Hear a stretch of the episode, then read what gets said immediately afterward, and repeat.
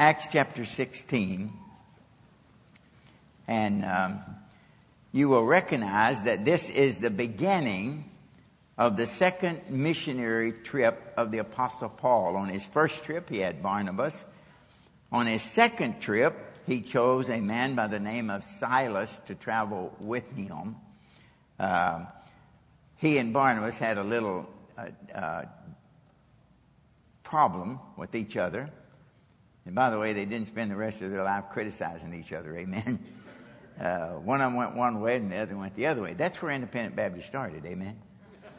okay. You go your way, I'll go my way. Okay. And uh, so he chose Silas, and in, in verse 1, they, they meet a young man by the name of Timothy, and they, they add him to their team.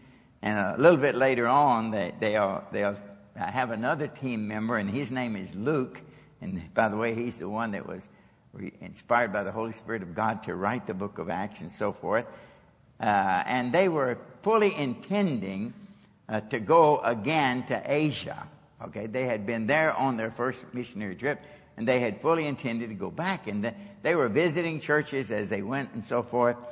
And uh, then the Bible says in verse 6 Now, when they had gone throughout Phrygia and the regions of Galatia, and were forbidden of the Holy Ghost to preach the word in Asia. And after they were come to Mysia, they essayed to go into Bithynia, but the Spirit suffered them not. And they passing through Mysia came down to Troas.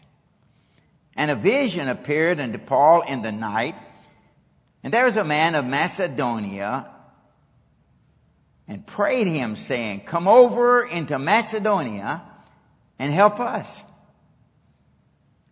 And after he had seen the vision, and this is the verse, the words we want to look at tonight, today, okay? And after he had seen the vision, immediately he endeavored to go into Macedonia, assuredly gathering that the Lord had called us. And that's when uh, Luke became a part of the team. He kept writing, so he includes himself, had called us for to preach the gospel unto them. Let's pray. Dear Lord, I thank you for West Coast Baptist College. I thank you, dear Lord, for Lancaster Baptist Church.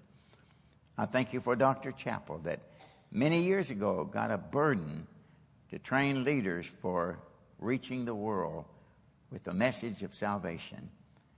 And I thank you, dear Lord, for what you're doing here. Just to be a little part of it is a great, great, wonderful experience. Now, Lord, I pray that you would anoint my mind this morning so I could think right. I pray you would anoint my lips, my tongue, that I could speak right. And I pray that you would anoint the ears and the heart of the people today that they would listen and they would be obedient to you. And Lord, whatever you accomplish, not only today, but any time in our lives, we'll be more than thankful just to bend our knees and bow our heads and give you all the glory because you deserve it. And we'll give it to you in Jesus' name.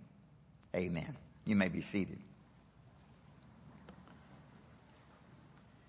While pastoring a church in Providence, Kentucky, I wrote an article on missions that was published in the Western Recorder, and that was the state paper for the Kentucky Baptist Convention.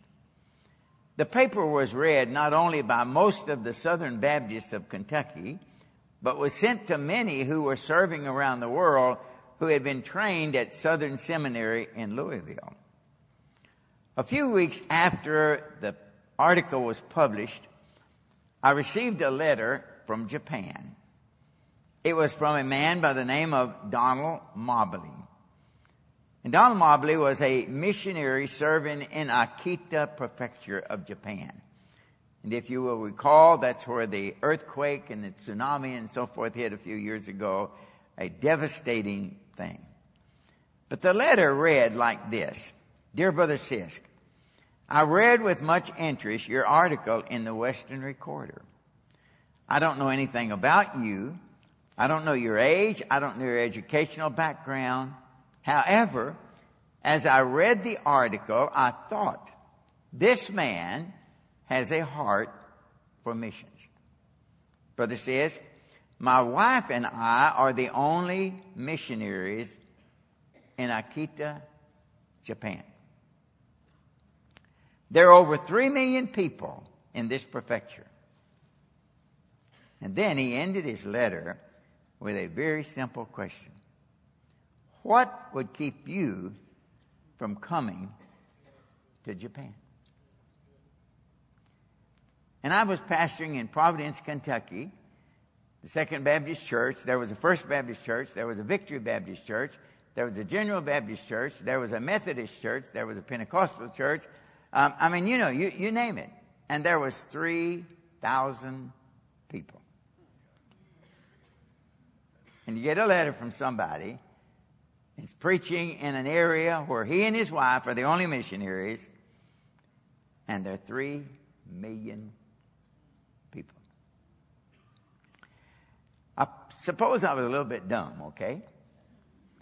And I read that letter to my church on Wednesday night. And I said, hey, folks, pray for me. A few weeks after that, I attended an evangelistic conference in Louisville, Kentucky. And uh, the speaker on Monday night was a man by the name of Dr. Baker Cauthen.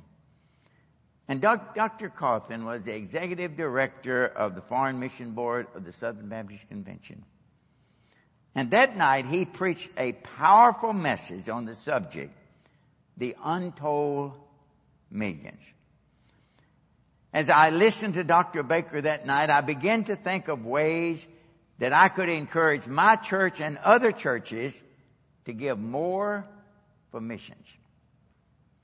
But by the time the message was over, I knew that God was speaking to my heart, not about giving more to missions, but about going to the untold millions the fact that there were millions, millions of people who had never one time in all of their life heard a gospel message. That night I went back to my room, the Brown Hotel at Louisville, and I was rooming with another preacher by the name of Archie Oliver. And when Brother Oliver went to sleep, he said, Well, Brother Sisk, how do you know he was asleep? It's very easy. Every Baptist preacher I've ever roomed with snored, okay? and he was snoring big time, okay? and I knew he was asleep. I got my Bible off of the table next to me and went in the bathroom and shut the door. And that room and that night in that bathroom in the Brown, Brown Hotel, I literally fell on my face before God and promised God that if he would open the doors and show me how I could go, that I'd go to Japan as a missionary. By the way, it's amazing how God opened doors. Uh, I, I, don't have time to tell you, but in essence, uh, just just three years after that, nearly to the date, three years after that, uh, Virginia, Renee, Tim, and myself were on a plane going to Japan. Donald Mobley was my man of Macedonia. As we read the passage this morning, we recognize that obviously the Apostle Paul spent time every day talking to God. Now, we don't know how exactly God spoke to him, how he led him, and so forth. But the thing that I want to get across is this that Paul, even though he was already a missionary, that he was sensitive to the leadership of the Holy Spirit of God. He was listening to God. And as I sat here and listened to messages and testimonies of missionaries and walk through the north building and see all of the missionaries there and, and all of the things that is happening, I could not help but think, would it not be wonderful if every one of us would stop every day and listen and be sure that we are where God wants us to be and that we're doing right now what God wants us to do. I think if we would stop and listen this morning, that we could hear somebody say, come over into Romania and help us. Come over into Nepal and help us. Come over into Honduras and help us. Come over into Mexico and help us. Come over into Hawaii and help us. Come over to the military ministry and help us. Come over and help us. There are countless millions all around the world that was just like this man in the vision that Paul had in Macedonia. We've never heard the gospel. In Asia, you've been there. They've heard. We've never heard. Come over into Macedonia and help us. If we're not careful, we'll settle for second best in our life. And some of you have your mind so set on doing what you want to do that you're not about to listen to the Holy Spirit of God to tell you what He wants you to do. Come over into New Guinea and help us. Come over into Russia and help us. Come over to Ukraine and help us. Come over into the Middle East and help us. Oh, yes, we're Muslims. Yes. But we don't know the truth. We don't know the gospel. We have not had churches like yours. Come over and help us. For many years, I looked at this text and refused to use it as a call to missions. Since in reality, Paul was already a missionary. In Acts chapter 13, it says, of the people there as they ministered to the Lord and fasted, the Holy Ghost said, separate me, Barnabas and Saul, for the work whereunto I've called them. In other words, God had already called Paul as a missionary, and he'd already been on a mission trip, but he was sensitive to the leadership of the Holy Spirit of God. And when God said to him through the Holy Spirit, through a vision, I want you to go to Macedonia. I want you to notice what Paul did. Look again at verse 10, if you would. And after he had seen the vision, the man from Macedonia, come over into Macedonia and help us. And after he had seen the vision, notice the first word, immediately we endeavored to go. Immediately. In other words, you know what I'm saying? When Paul realized, hey, I wanted to go to Asia, that was where I wanted to go. Uh, then I decided, okay, I'll go uh, to Bithynia and the Holy Spirit of God. No, no, no, that's not where I want you. And then he's waiting and wondering what's happening. And in a dream, he sees the man from Macedonia come over into Macedonia and help us. And immediately, he did not procrastinate. In other words, immediately, he began to make plans to go into Macedonia where God wanted him to go. I love Ecclesiastes 9:10. Whatsoever thy hands find to do, do it. By the way, the emphasis is do it now. Do it now. In other words, when God speaks to your heart about doing something, then from that time on, determine by the grace of God, immediately I'm going to begin to do what God wants me to do. Amen. You say, do you mean if I'm called to Japan today, if I'm called to Nepal today, then I'm to quit West Coast Baptist College and go? No, no. That's not what I'm saying at all. But I'm saying immediately you ought to begin to do something about it. Uh, I, I don't know his name. I should have gotten his name, but a young man sat beside me last night. And uh, after the service is over, he handed me a book. He says, Have you ever seen this book? It, it was. It was a book about Japanese kanji, the writing of the Japanese people. And I said, Have you been called to Japan? He said, Yeah. You know what he's doing? He's already trying to study the language. In other words, he says, Hey, I mean this, I'm serious about this. Immediately began. By the way, to fail to plan is to plan to fail. If God has called you to do something, if God has spoken to your heart about a country, about a field, about something that He wants you to do, then we should begin immediately to do whatever God wants us to do. I believe from that time on, Paul began to burn some bridges behind him.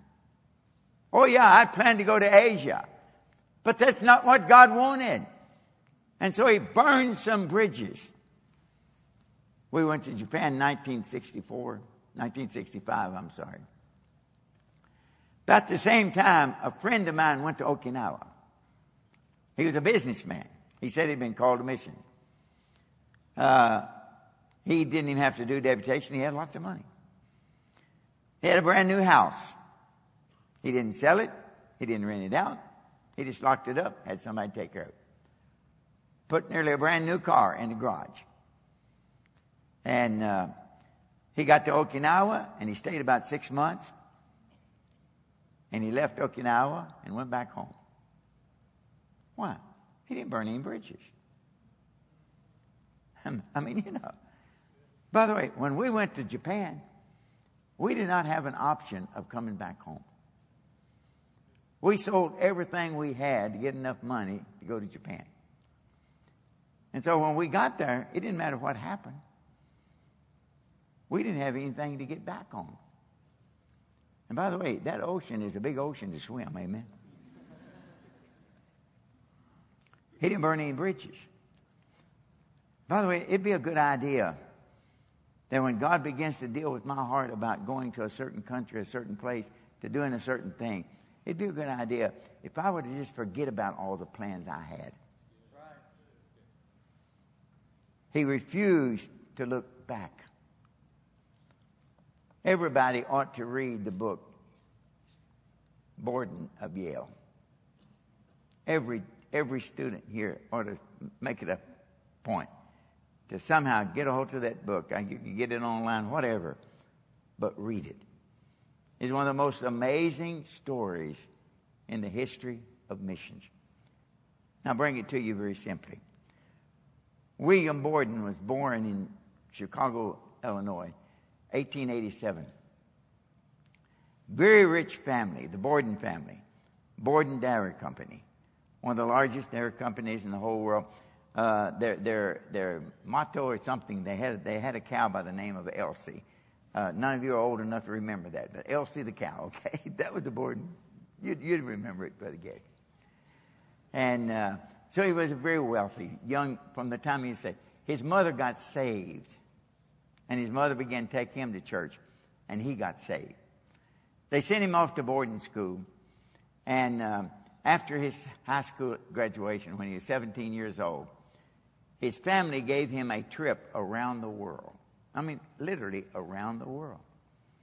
Uh, a man by the name of Walter Erdman, a missionary, traveled with him. And as they traveled together, for the first time in all of his life, uh, William Borden began to see all of the needs around the world. He came upon a group of people in China, some 10 million Muslims in China, living, living in total heathenism. In other words, he, he could not get away from the fact that there were people all over the world that had never one time heard the gospel message. And while he was on that trip, he committed his life to be a missionary. He um, wrote in his Bible two words no reserve. No reserve. He came back to Yale, and by the way, even though he was a millionaire, had all kind of money, He spent most of his time at night in rescue missions and things of that nature.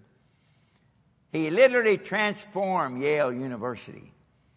He and one other fellow began to pray every Friday morning. By the end of his freshman year, there were 150 people gathered together for that meeting. They would read the Bible and then pray for revival. By the end of his senior year, 1,000 of the 1,300 students at Yale University gathered every Friday for Bible reading and prayer, and it caused a revival. And by the way, one of the great missionary movements of the world. Student missionary movement. When he graduated from Yale, he realized he needed more education. He went to Princeton University. By the way, isn't it amazing? Yale University, Princeton University, in those days were conservative Christian schools established for the purpose of educating people so they could reach the world with the gospel message. I went to Yale a few days ago. You'd never believe they knew a Christian. After he graduated from school, his father and others knew by this time he's going to recognize that he had wasted his life trying to be a missionary. And they did everything they could to get him to stay here in America. They offered him to be the president of the Borden Dairy Company. Multi-million dollars. And at that time, he wrote in his book two more words. No retreat. You know what he's saying? No, no, I'm not going to turn back. I know what God wants me to do. I'm going to do it. All the money in the world will not keep me in America. God wants me to be a missionary. In 1940, graduated Princeton, and he was going to China to reach those Muslim people. But he wanted to learn the Arabic language, so he went to Egypt. And he had been there only a few months.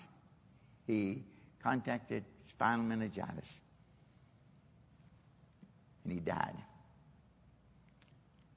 He left over $2 million to mission organization. And imagine this a Yale, a Princeton graduate. But he insisted it has to go to people that believe in the inerrancy of the Word of God, that believe that Jesus Christ is the only way to heaven to believe that there is a real heaven and a real hell. By the way, he was a fundamentalist, amen? He left that will, and of course, the people in America got that. But his mother also got his Bible. And he had written, no reserve, and he had a date out when he made that commitment. He had another two words, no retreat. And he had the date when he'd made that. And just a few days before he died, he wrote the words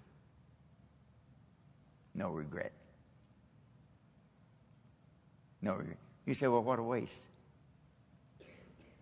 Five young men trying to reach the Auca Indians, all martyred in one day. Young men, talented young men, great young men.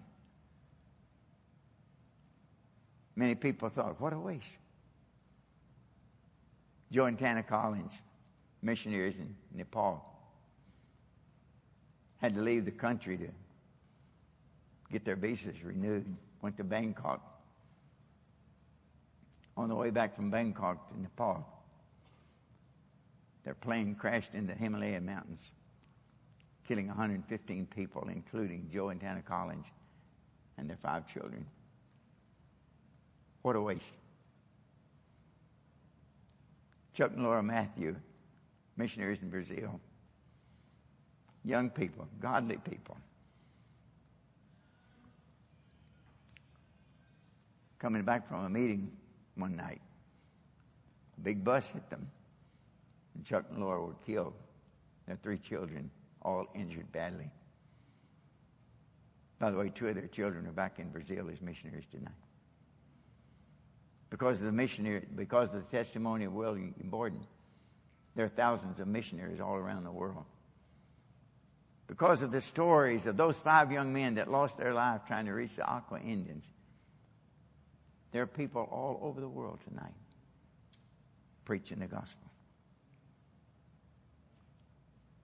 Probably be a good idea sometimes to write in our Bible when God speaks to our heart. I know this is what God wants me to do. There's no reserve. I'm going to do it. I'm going to do it. If I die, that's fine. And by the way, I believe from the depth of my heart that we are immortal until God gets finished with us. And when He gets finished with us, it's going to be a whole lot better anyway. Amen. And it doesn't matter what people try to get you to do. Notice the word immediately. Notice the word we endeavored. We endeavored. In other words, it was not a passive willingness. Uh, he was honest in his effort. By the grace of God, we are going to do this. Now, you can be sure. You can mark it down, okay? If you determine by the grace of God, this is what God wants me to do, I'm going to do it, then you can be sure that the devil is going to tempt you to get away from that. By the way, not only that, you can be sure that you're going to have some trials. Temptations to do wrong come from the devil. Trials to strengthen us comes from God. And there are going to be some trials. After we had committed our lives to be missionaries uh, to Japan, I remember Richard Griffin bought, brought me a Japanese Bible. And I looked at that Japanese Bible, and I, all I could think of was there's nothing in here that looks like a word.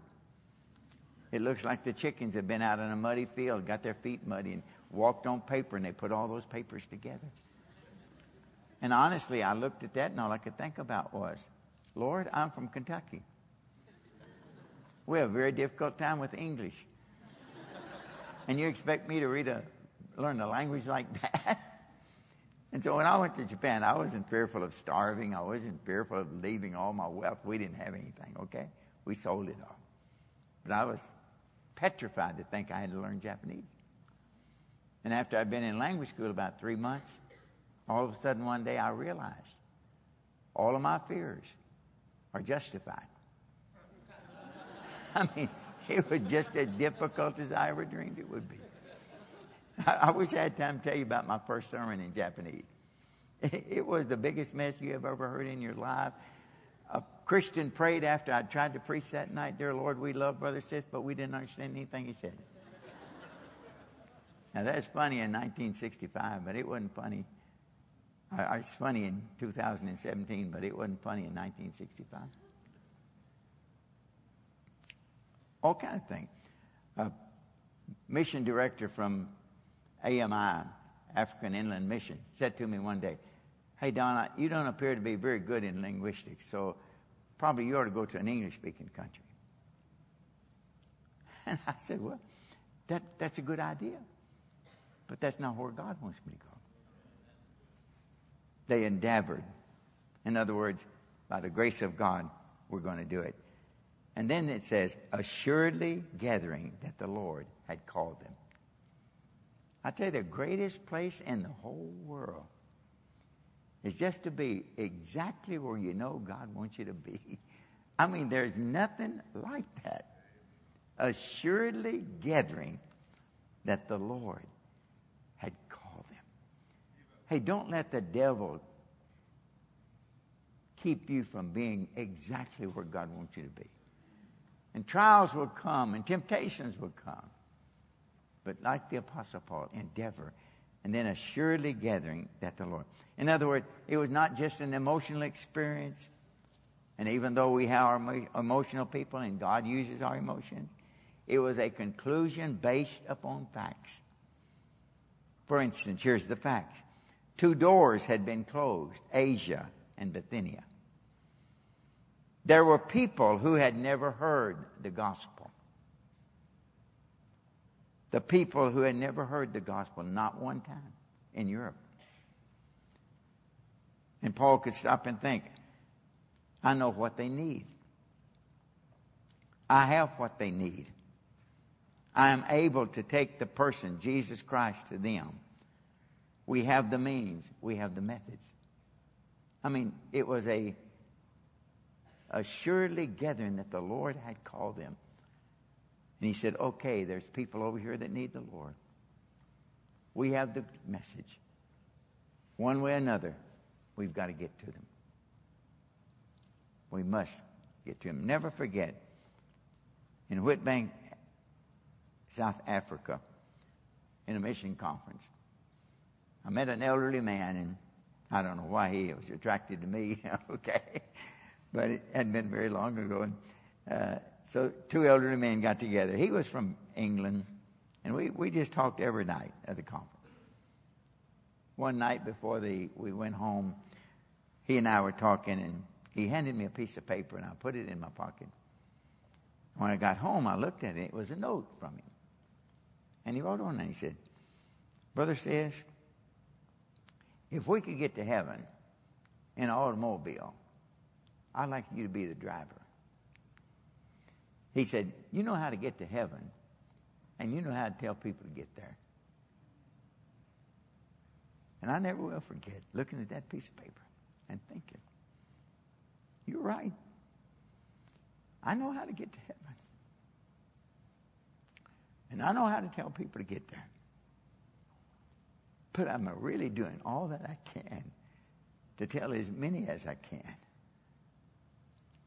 how to get to heaven. Assuredly gathering that the Lord had called them. The multitudes are out there. They've never heard many of them. We know how to get to heaven. Are we going to keep that message from them? And then the last part of that verse says this to preach the gospel to them. Is that a great privilege or not? To preach the gospel to them. And guess what? They got over into Macedonia. First place they went to Philippi, and they began to preach the gospel, and a rich woman got saved and helped them out, okay? And a little bit after that, a demon possessed girl got saved, and they got put in jail, and then they preached the gospel to the jailer, and the jailer and all of his household got saved, and a great church was started at Philippi. You know why? They had the privilege of preaching the gospel. The gospel, the good news. How that Christ died for our sin according to the scripture. That's good news. He who knew no sin became sin for me, that I might become the righteousness of God. He who knew no sin, Jesus, the Son of God, became sin for me. He paid my sin debt. That's good news. He was buried to take away our sin. Thank God. The sins are gone forever. That's good news. They'll never be brought up to us again. That's good news. And that he rose again. That's good news. Amen. He is a living Savior. And think about it. We have the great opportunity to preach this glorious gospel to the untold millions of the world. And wouldn't it be great tonight if all of us would just stop and listen? Come over. I don't know where it is. It may be Japan. It may be Honduras. It may be Korea. It may be the Philippines. It may be Lancaster. It, but hey, we've got the good news. We know how to get to heaven.